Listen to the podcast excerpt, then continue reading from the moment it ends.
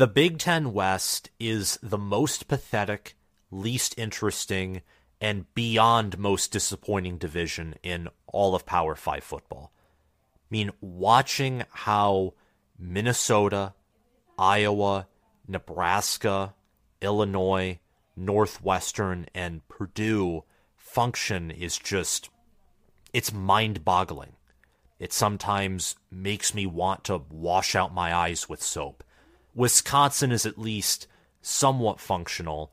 Looks like it could have the makings of a top 25 team without a complete change in direction.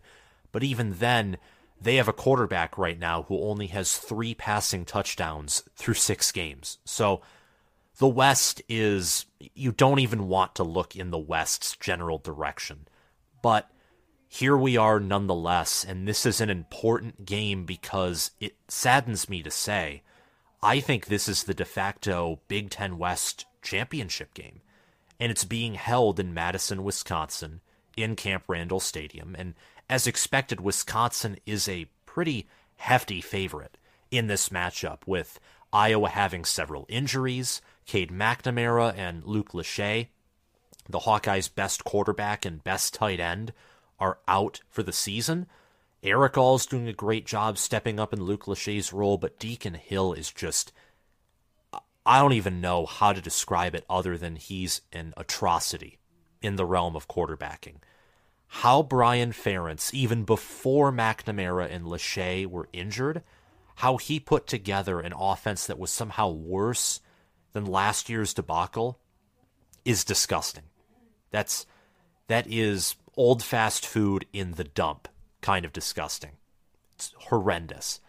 Um, Iowa right now has no, they have no identity on the offensive side of the ball. And that was the same last year.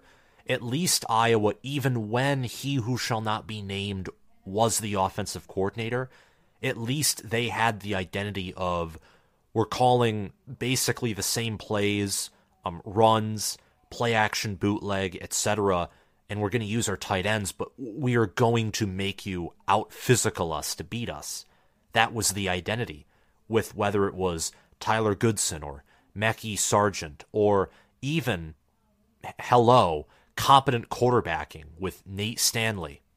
And Iowa football has not seen an offense that truly matters since nearly half a decade ago. And their defense this year does have some holes. I don't think it is as elite as the previous two or three Phil Parker defenses were. Wisconsin, on the other hand, we'll talk about them throughout this video as well, but a lot of their problems this year are due to identity change, but they do have an identity, at least on offense, which is we are going to run the football, we are going to play solid in the trenches, and you will have to out physical us to beat us. And they do have some more modern components with Phil Longo running that new air raid scheme at Wisconsin, but Tanner Mordecai hasn't been very successful. And they do have solid wide receivers, but if your quarterback isn't playing well, these wide receivers cannot be utilized. So, Wisconsin, their offense is at least slightly better than pedestrian. It's certainly not an atrocity like Iowa's, but to compensate, they don't have the same defense that Iowa does either. Though maybe that has improved, but nonetheless, both of these teams have their critical faults, and it will be interesting to see which team comes in with the best game plan and which team ends up winning this game. And I think the winner of this game will reach Indianapolis and be crowned at least the Big Ten West champion, though likely Penn State, Michigan, or Ohio State, whoever wins the East, will just cannibalize whichever team from the West makes it in the Big Ten's final year with divisions. But without further ado, welcome back, fellow football fanatics. It's your host, College Football with Sam. And before we resume this preview and prediction segment, please comment your thoughts, analysis, and predictions on this game down in the comments section below. And also remember to hit the big red subscribe button and click the notification bell so you can help this channel and this community, which includes you, on a journey to reach 20,000 subscribers by the end of the 2023 college football season. Please like this video as well, And check out my Patreon page via the link in the description so that you can support the channel. Your support's never expected, but it's always appreciated. And more importantly, depending on the tier you join, you will get insider access to weekly picks for all top 25 games and occasionally a few bonus Power 5 matchups. And you also will get access to my potential power rankings, which I posted for week seven. It is right now. I posted this morning where you can look at where all the different teams are ranked 1 through 69, all Power 5 teams, and how they would fare against each other on a neutral field, and also at, you know, whether X or Y team is at home or away. Home field advantage is factored in into the potential power ranking system and predictions. But enough with that. Let's get back to this game. Minnesota and Nebraska, I think, are two other Big Ten West football teams who have a shot at reaching Indianapolis. Um, I think Northwestern, Purdue, Illinois, I think they are practically out of the race. Illinois is winless in conference. Purdue has to face Ohio State and Michigan, and I think they already have two conference losses.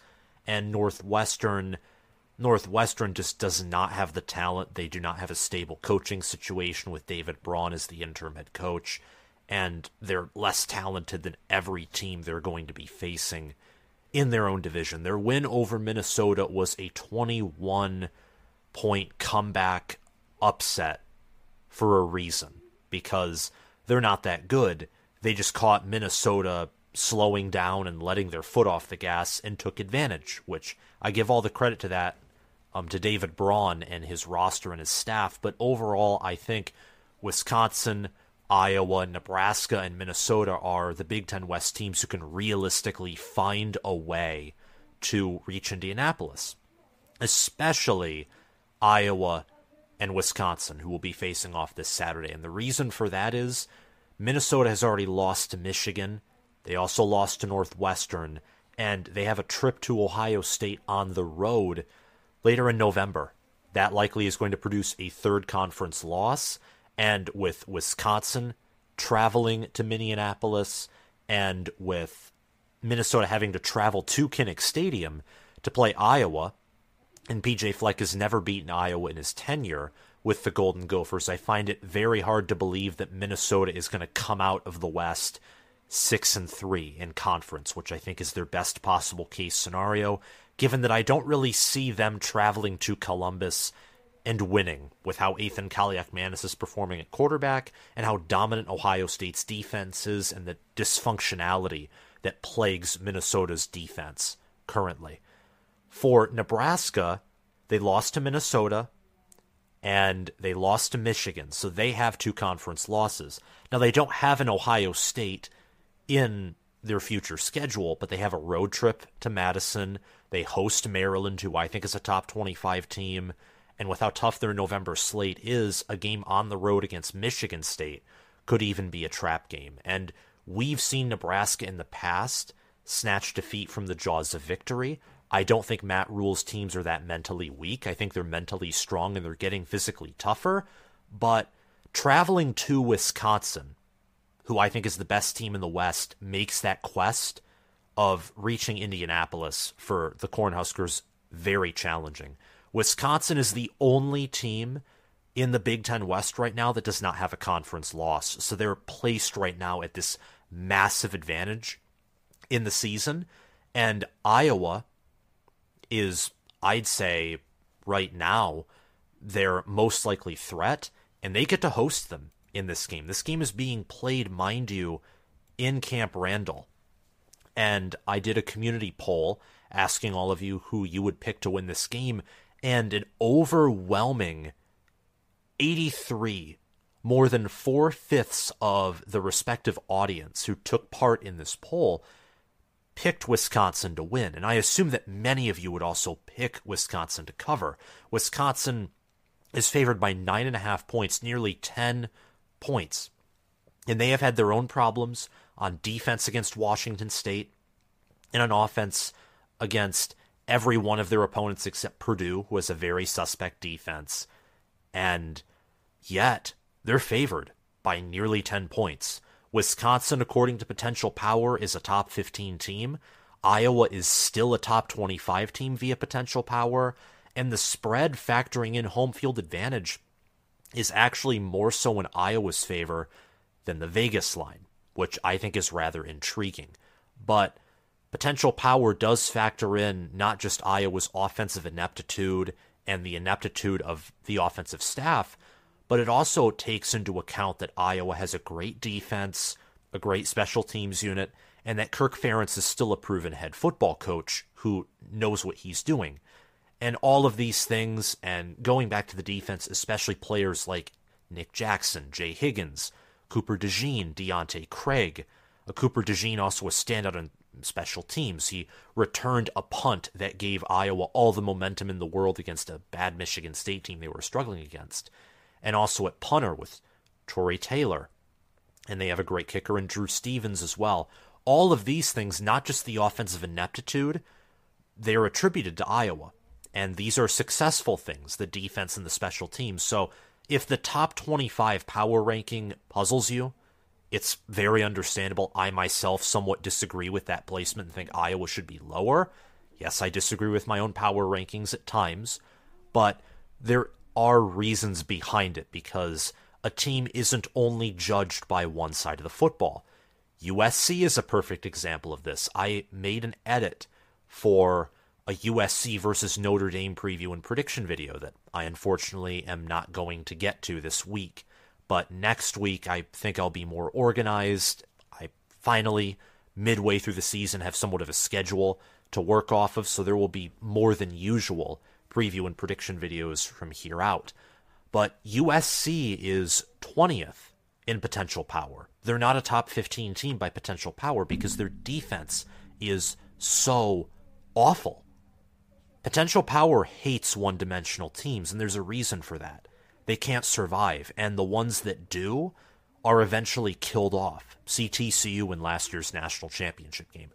Iowa is that. Iowa is the inverse of USC outside of special teams. Both have phenomenal special teams units. But when accounting for the two sides of the football that everyone and their entire extended family, even those who don't watch football, know, they're polar opposites on the surface. Very much so. Iowa being all defense, USC being all offense. Potential power doesn't like one dimensional teams. Wisconsin, even with their struggles on the offensive side of the football, and the fact that I don't think they have necessarily an elite defense, they're at least balanced. And potential power likes balanced rosters, balanced staffs, and especially a great head coach like Luke Fickell, who won and did miracles at Cincinnati. And right now, his only loss is to a Washington State team that, look, beat Oregon State, beat his Badgers, and they lost by a small margin on the road to a UCLA team that has one of the best defenses in the country, which I wouldn't have expected this at first glance, but Chip Kelly at Oregon wasn't just known for having elite offenses. Those teams were fast, physical, you name it on the defensive side of the football as well, which is why Mark Helfrich fell at Oregon as he kept the great offense together for the most part, outside of some sketchy quarterback recruiting, but the defense just completely fell off the rails. And that's why in 2015, they'd lose in these shootouts or just get destroyed, and then they could turn around and beat some of these better teams, like Stanford, for example. Because when you're one dimensional, like Iowa, or especially in favor of the offense like USC or some of Helfrich's Oregon teams, you have this ridiculously high ceiling. But then you also have this low floor where you think to yourself, where did that hot mess came come from? Like USC last year when they met Utah for the second time around. Caleb Williams gets hurt and all of a sudden they no longer look like a functional top 25 team. Wisconsin is given a 66.5% chance to win, according to ESPN's FPI, which roughly would adjust to about every three matchups between these two teams. Wisconsin would be projected to win two of them. Iowa is five and one. Wisconsin, in contrast, is four and one. The difference is Iowa has one conference loss, a blowout to Penn State, and Wisconsin's loss is in the non conference. So if Wisconsin wins this football game, they have a significant, unless there's a three way tie that goes on, they'll most likely have a three game advantage over the Hawkeyes, where Wisconsin would have to lose three conference games and Iowa would have to win out for the Hawkeyes to reach Indianapolis. Again, unless there's a massive three way tie or other circumstances occur, Wisconsin would gain a big lead, not just over Iowa, but likely over the rest of the Big Ten West Division. So there's a lot on the line here. If you're a fan of any team except for Wisconsin in the Big Ten West, and you want to reach Indianapolis, or that's something you really care about, you're probably rooting for Iowa here because Iowa looks a lot more beatable than Wisconsin. Wisconsin at moments can have an extremely suffocating and dominant defense that forces turnovers. And then on offense, they can sometimes hum and look like one of the best rushing attacks in the nation. It's sad to see Chez Mellusi go down with injury. However, Braylon Allen, he's still healthy. He was one of the best running backs in all of America last season. And with that offensive line, they are going to score points via the ground game. They're going to just churn opposing defenses. So, Iowa here and Wisconsin, I think they're pretty balanced, and I think potential power somewhat reflects that. I mean, that eight points in favor of Wisconsin was baking in home field advantage, which was about half of that eight point total in favor of the Badgers. So, on a neutral field, Wisconsin would be favored by potential power from anywhere from a field goal to a touchdown.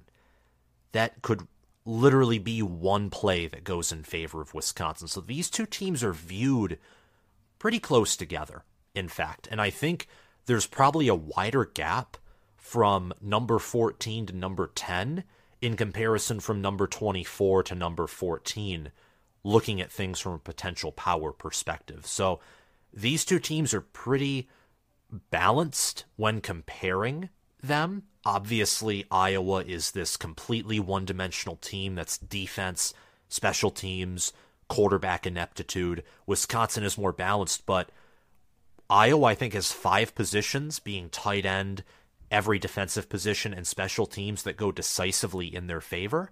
Wisconsin has five positions, including staff, that I think go decisively in their favor. Let's talk about most of the offense, which is basically Wisconsin. We'll go over the Badgers first here because despite their struggles on offense and the fact that they at times have a crisis of identity, Mordecai's passed for a thousand yards. He has three passing touchdowns, three interceptions, a 120.5 passer rating.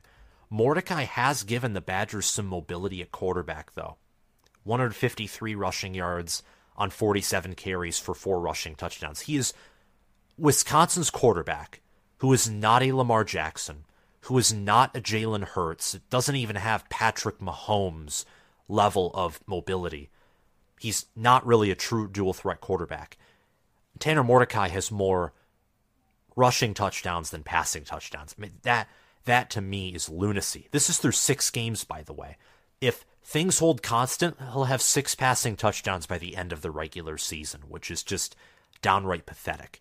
He's only been sacked eight times, though, and the Badgers are averaging five yards per carry on the ground with over a thousand rushing yards on the year, and they have 15 rushing touchdowns. So this team, when it comes to scoring, is extremely run heavy, and they actually are more run heavy in their play selection. They have 196 carries compared to 161 pass attempts, and they nearly have more total rushing yards than passing yards, which is rare. So Luke Fickell and Phil Longo, and I imagine Mike Tressel likes this too because more clock is burned, his defense gets to rest. Wisconsin has, for now, taken a step back, and they're trying to go back to more of the old Paul Chryst ways, except it's out of the shotgun, and there is at least some variety and positive variability to it. Like Mordecai, being more mobile than Graham Mertz, and in my opinion, despite the fact that Mertz was more statistically impressive through six games last year than Mordecai was, Mordecai is a more competent quarterback. And despite the fact that he's only thrown three touchdowns, he's only thrown three interceptions. So Wisconsin's offense has improved compared to last year, just not in the way that I necessarily expected it to from a preseason angle. But my subscribers, again, to give them credit, were correct. This is going to take a lot longer, and I'd say perhaps two, three seasons to really build this identity at Wisconsin, because I think this is Mordecai's last year of eligibility, and I doubt any of the backup quarterbacks, whether it's Braden Locke or Nick Evers, will be as good as him next season, or maybe they will be as good as him, which is still a pretty mediocre, below average Power 5 quarterback. But Braylon Allen has 472 rushing yards with seven rushing touchdowns, and he's averaging six and a half yards per carry. And Jackson Acker has 96 rushing yards, is averaging 4.6 yards per carry, and he's getting more involved in the run game because of Chez Mellusi's unfortunate injury. At wide receiver, Will Pauling and Chimere Dike, along with Bryson Green and Skylar Bell, they each have over 100 receiving yards. Dike and Bell have one receiving touchdown. The Badgers have three receiving touchdowns. They have a, a thousand and forty-eight receiving yards. And Pauling, Dike Green, and Bell again. Wisconsin is an underrated wide receiver core. The wide receiver core is not Wisconsin's problem. Their problem is their changing identity. This offensive line's been built to power run. It's not necessarily been built for this kind of offense. So the staff and Luke Fickell and Phil Longo probably came in with different expectations, and those expectations just smacked right into reality. And now they're adapting to the reality of their current situation, which is the fact that in the Big Ten, and even more so in the Big Ten West with your talent level, this air raid was never going to immediately work. It never was. But averaging over five yards per carry on the ground and only allowing eight sacks so far, that's pretty good, especially when you consider that Washington State, defensively, the only thing they're good at is rushing the passer. They have highly rated defensive ends. And Purdue, they have 18 sacks on the season. So Wisconsin has faced teams that are capable of rushing the passer. This also shows that they faced some pretty bad rush defenses, but nonetheless, I think they're a good football team. For the Iowa Hawkeyes, they have the advantage at tight end, all across the defense, and as well at special teams. But before we get to them, I do want to highlight the fact that Wisconsin on the season 13 sacks, 8 interceptions, a forced fumble, 19 passes defended, and Wisconsin's leader in sacks right now is James Thompson Jr. with three sacks, a pass defended, 16 total tackles. Um, Maema Njongmeta who I had nearly as a first team All Big Ten linebacker preseason. He has one sack, 18 total tackles, and he also has a pass defended and a fumble recovery. This linebacker room has been impressively deep, whether it's CJ Goetz, um, Jake Chaney, Darrell Peterson, Caden Johnson, Rodas Johnson, whoever it is on that linebacker core. Several of them have sacks, many of them have close to 20 or more total tackles, and Hunter Wohler, safety, he has three passes defended and two interceptions. And Ricardo Hallman, I had him as a breakout candidate in the preseason. Four interceptions, a pick six, three passes defended, and last year he was not a very good corner.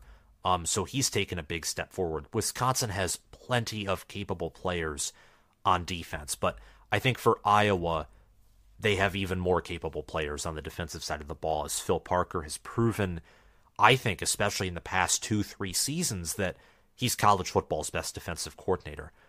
Iowa has nine sacks, 17 passes defended, seven interceptions, and three forced fumbles. Their defense has been performing below my expectations, but nonetheless, Jay Higgins already has 74 total tackles through six games.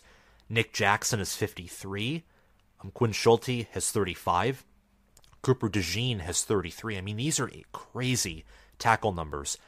Iowa's closing in on 500 total tackles, and they've only played in six games. I mean, this defense is on the field constantly, which might be that should be factored in with the fact that they've had somewhat of a lack of elite status or NFL level success because Iowa hasn't even passed for a thousand yards yet. and they have six passing touchdowns. They have five interceptions, and Iowa's average passer rating is a 97.4. Iowa's also averaging 3.8 yards per carry on the ground, and they have 716 rushing yards with six rushing touchdowns. Let's compare some of those numbers in passing and rushing to the 2022 season, where Iowa had 2,000 passing yards, seven passing touchdowns, seven interceptions. Their average passer rating was a 106.7. On the ground, they averaged 2.9 yards per carry. So the ground game for Iowa has improved, but the passing game somehow has taken an even bigger step back, which in my mind is just nuts. Petras was sacked 32 times last year, and Iowa gave up 38 sacks in total. This year, they've only given up 11 sacks. I mean, the offensive line's improved drastically. A lot of this is Iowa returned all five of their offensive linemen, and the run game's consequentially taken a step forward. But quarterback play is somehow even worse. I, don't, it almost frustrates me. I, I, I don't know how that happens other than to assign blame to he who shall not be named, or as some would affectionately call him, um, Prince Ferentz, or Brian Ferentz. I got the Prince Ferentz um, name from Off Tackle Empire, where someone sarcastically referred to Kirk Ferentz and his son commanding the Ferentz dynasty at Iowa, and it really does feel like that. I mean, who knows if Brian Ferentz will even be fired if he doesn't fulfill his contractual requirements. But nonetheless, Iowa has several impressive defenders. With sacks currently, they're led by Deontae Craig, Logan Lee, and Joe Evans, who each have two. All of those players also have one pass defended and have over 20 total tackles on the season. Iowa's leader in forced fumbles is Nick Jackson, who transferred in from Virginia. Great ACC player. So far, he's been showing out as a great Big Ten player as well, with a pass defended, a sack, and like I mentioned earlier, 53 total tackles. And we cannot forget to mention Cooper DeJean and Sebastian Castro, who each have two interceptions and two passes defended. Cooper DeJean also have he has a punt return for a touchdown. And Iowa, whether it's punting, they're solid. And Drew Stevens, he's 13 of 13 on extra points, and he's 10 of 13 on field goal attempts with a long of 53. So special teams and defense for Iowa, and then for Wisconsin, it's more so a much balanced approach with not the same upside on defense or special teams, but still a great defense and even a great special teams unit for the Badgers as well, but an offense that is much more competent than the Hawkeyes is. So, who are some players to watch? I think these two running backs are extremely important. Both offensive lines are better than their 2022 counterparts, and Caleb Johnson and Braylon Allen have had another year in their respective systems to mature, and they have better supporting casts now. The question is, what can these running backs do to these opposing defenses? Because I think whoever has more possessions, whoever controls the clock better, overall, who can play the more Big Ten style of football is going to win this game. Now, schematically, we probably would think of Iowa, seeing that Wisconsin's trying to run this air raid, but remember, Wisconsin still has the great offensive lineman and the proper running back, an elite running back in Braylon Allen, to run an offense that can control clock. They have competent tight ends, wide receivers. Tanner Mordecai, he hasn't turned over the football as much as Mertz has, which cost Wisconsin greatly on the road versus Iowa last year. So both of these teams are capable of out physicaling each other. Obviously, Wisconsin is more likely to wear down Iowa via their offense. Iowa is more likely to frustrate and wear down Wisconsin via their defense, but Caleb Johnson can help with that as well.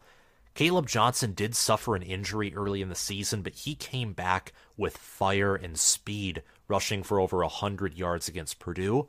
He has 225 rushing yards on the season on 51 carries. He has two rushing touchdowns, and he's averaging 4.4 yards per carry. Last year, he had a late start after surpassing, I think it was Leshon Williams and another running back whose name I forget. And last year, he went up the depth chart and he finished with nearly 800 rushing yards, six rushing touchdowns, and 30 receiving yards, only with one fumble on the whole season. So he's an incredibly reliable running back. And the same goes for Braylon Allen, obviously at Wisconsin.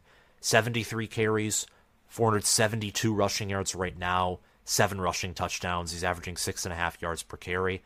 This season, 18 receptions, 64 yards. They've tried to get him more involved in the receiving game, just hasn't worked out too much.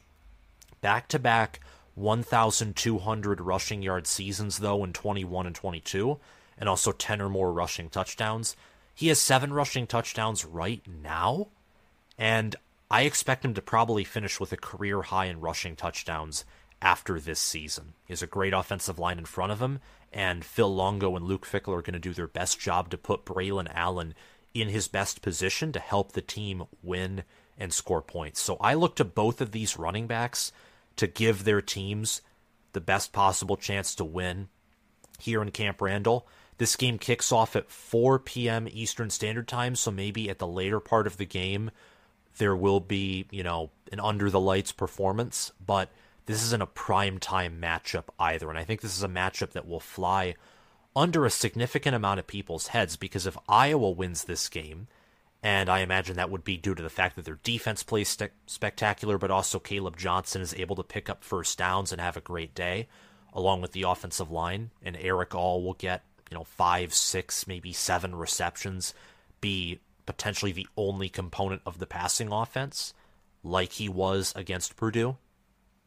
If Iowa wins this game, the West is in total chaos. If Wisconsin wins this game, Wisconsin can afford to lose to Ohio State. They can afford to probably lose to one more Big Ten team, and they'll probably still go to Indianapolis, even if they have two conference losses, unless somehow Minnesota wins out or somehow Nebraska wins out, which again would change. That would change how many wins or losses Wisconsin has, and even how many Iowa has as well. So there's a lot of different factors that come into play here. I joked about this being the de facto Big Ten West Division championship game, but really it's still too early in the season to determine who is going to go to Indianapolis from the West Division but this will give us a great idea. And if Wisconsin wins, likely due to their offense just pounding the rock, their defense getting pressure on Deacon Hill and also letting him make inaccurate throws and forcing punts, and really doing to Iowa what Iowa typically does to other teams, flipping the field, bruising you, and scoring in a slow, drawn out rock fight. If Wisconsin wins, then the West will be out of most other teams' reach but it won't be impossible to bounce back. It'll just require Wisconsin to not be perfect in their final six games. I think Wisconsin's going to win here 23 to 7. Yes, that implies three field goals, two touchdowns. I think this is going to be a very slow, painful rock fight that probably only becomes out of reach in the second half. Iowa football is a complete disaster on offense. I think they'll turn it over two or more times and they'll be held to 150 or fewer yards by a great Wisconsin defense. Wisconsin will have good field position throughout the entire matchup, I think, due to forcing punts, forcing turnovers, and also their special teams unit, much like Iowa's, being inside the top 20 according to ESPN's efficiency metrics. I think that the Badgers offensively will gain 250 or more yards. They'll wear down Iowa's defense. I expect Braylon Allen to get over 100 rushing yards on his own. Tanner Mordecai will probably get around 100 or more passing yards. I don't anticipate him and his receivers breaking down Iowa's secondary as much as I anticipate Braylon Allen, Jackson Acker, and maybe even a little bit of Tanner Mordecai using their legs to wear down this physical Iowa front. So 23 to 7 is my final prediction for this game.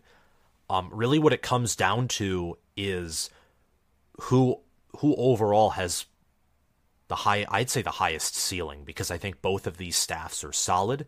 Outside of offensive coordinator for Iowa, I think these are one of the more consistent and disciplined staffs in all of college football, not just the Big Ten. So it really comes down to who has the higher ceiling, who has more talent because I think both will come in with game plans that maximize their chance to win outside of Iowa's offense, which even if they had a good offensive coordinator, I don't think Deacon Hill has been developed properly to where even if you gave this offense to Garrett Riley or to Mike Bobo or even to Lincoln Riley, I don't think they could do much with it. So I think Iowa's handicapped by years of bad development and recruiting on offense, and bad schematics are more the icing on the cake. Meanwhile, Wisconsin, they recruited better under Paul Chryst, and Luke Fickell inherited a lot of that roster, and he's developed it, and he also brought in his own very capable transfers. Will Pauling, for example, who leads Wisconsin in receiving yards, he was from Cincinnati as one of their wide receivers. So Fickell has used the portal better, and Iowa got a nice tight end, a great tight end, in fact, in Erick All, and a good, or so I thought, quarterback in Cade McNamara, but he's unfortunately injured. Iowa's dealing with injuries all around. Wisconsin's just the healthier, more physical, more athletic, faster, better team, both roster wise and also I think they have the better game planning ability and better football IQ on staff. So 23 to 7 Badgers. Thank you all so much for watching this video. If you enjoyed this type of content, please hit that subscribe button, like the video, comment your thoughts down below, and hit the notification bell. Thank you to my Patreon sponsors for supporting the channel, especially my All American patrons Spencer Bringhurst and Noah DDLC, and also to my all conference patrons Will Loftus, Gabriel Calendar, Roaming Gnome, and Matthew Sale. All of you guys, you six, I really appreciate your support, and I'm hoping to get more of you. So if you're interested in making picks against the spread and the money line, Potential Power and also myself give weekly picks every Saturday morning. Let me know in the comments if moving that date earlier would make you consider joining or if there's any content that would make you consider joining my Patreon. Thank you guys so much for watching the video, and I'll see you all around. Bye bye.